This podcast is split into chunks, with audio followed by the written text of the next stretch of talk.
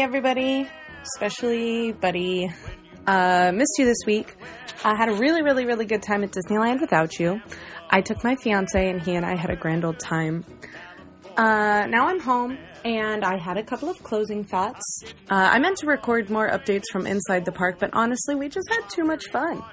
And uh, I wasn't able to, to carve out another couple of minutes to sit down. We, uh, we packed the day full uh, we rode Indiana Jones a couple times. We went on the Haunted Mansion a couple of times. Uh, despite it being the beautiful, perfect day, uh, it wasn't very crowded at all. Um, with the fast passes in the app, we were able to sail right on most of the rides. The only line we really waited uh, in was for Space Mountain. Uh, but we passed the time by playing uh, playing games and, and and had a really good day.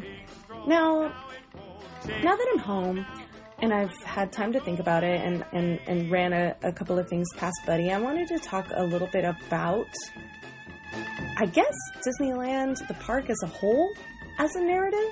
Uh, that might be a, sound a little broad for this mini-sode, but mostly I wanted to frame it in the perspective of my fiance.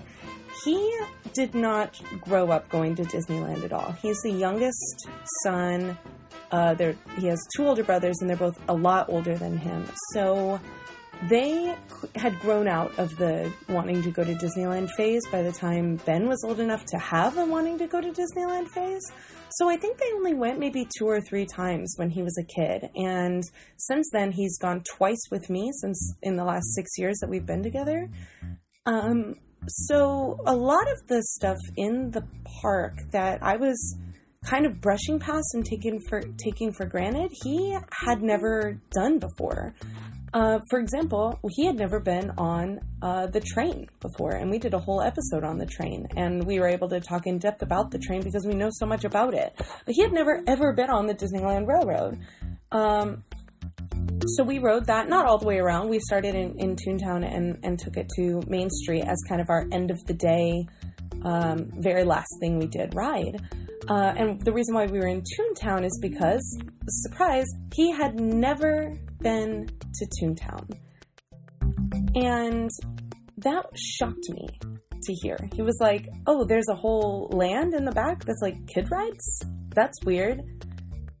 By the time he was old enough to go to Disneyland, by the time he was old enough to remember going to Disneyland, he and his family had stopped even stepping foot into Toontown.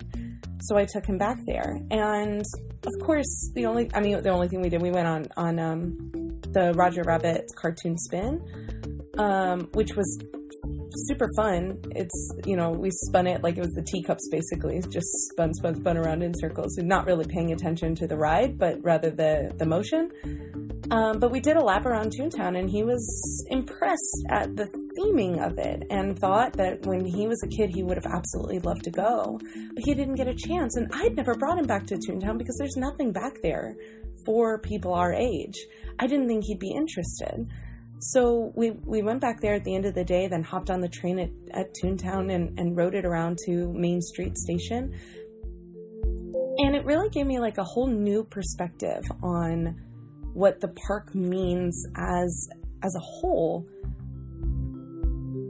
And and and Buddy kind of came up with this particular phrasing that I really liked. Um, is that people go to explore Disneyland. They go to the park to to treat it like an exploration. Like this is a, a whole um, like a, it's a it's a it's a there's a map and there are corners and not everything on the map is labeled and you can explore the park um, but it's it, it is a, it's a it's a limited space. It's not that big, but you can explore little nooks and crannies and secrets and things that you might only find in guidebooks. Uh, things like hidden Mickey's or um, but things that that you wouldn't normally see. And these are things that those of us who are Disney fans kind of take for granted. But for those who aren't, like my fiance, uh, he is getting to experience this as an adult, which might not be as exciting to your first time doing it as an adult. It might not have that kind of sense of wonder,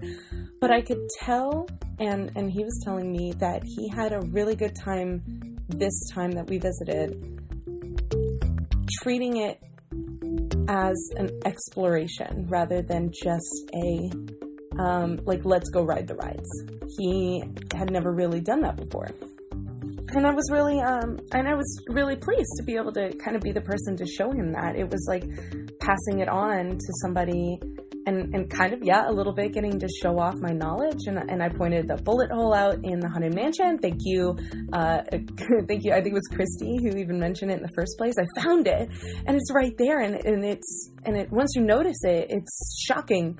It's like the, this piece of splintered glass, you know? Um, and, and I wonder why I never would have noticed it before. Um, things like that, um, that he never would have even cared about. Even really as a kid, he just wanted to ride the rides. And and so it's I guess the topic of this little mini-sode, and I'm going to wrap up here in a second, is the idea of of the map of the park as the narrative for people to share and to pass on. That the point of the whole thing is that we make our narratives and we enjoy the narratives that Disney has given to us. But the reason why we enjoy Disneyland all these 60 plus years later that it's been open is because it's something we can pass down and pass along and share with other people. It's not a solo experience. This is something that we do and love together. And uh, maybe we can explore this uh, further in a, in a longer episode when I have Buddy to help me out and I'm not just literally speaking off the top of my head into my into the recording on my phone rather than into a microphone. So I'm sorry if the quality is not great. Um, but anyways, I had a really great time, and I'm looking forward to uh, to going more often. This was a, a, a good adventure and a nice little uh, mini-sode. Buddy, I hope that you had a really good week despite its uh, stressful nature, and I'm looking forward to talking to you soon. Uh, in the meantime, here's an outro.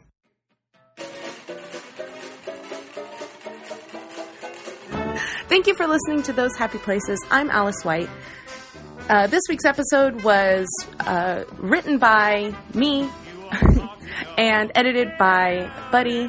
Uh, anyways, our theme song is uh, Golden Gate by the California Feetwarmers featuring Phil Albin. You can find their music at uh, thecaliforniafeetwarmers.com. And you can find us on Twitter at Buddy Duquesne, that's D U Q U E S N E, and I'm at Alice White THP. And you can join us on Facebook at any time at Those Happy Places. And thank you for listening. We hope that you have a magical day. Is that how we end the episode? I don't know.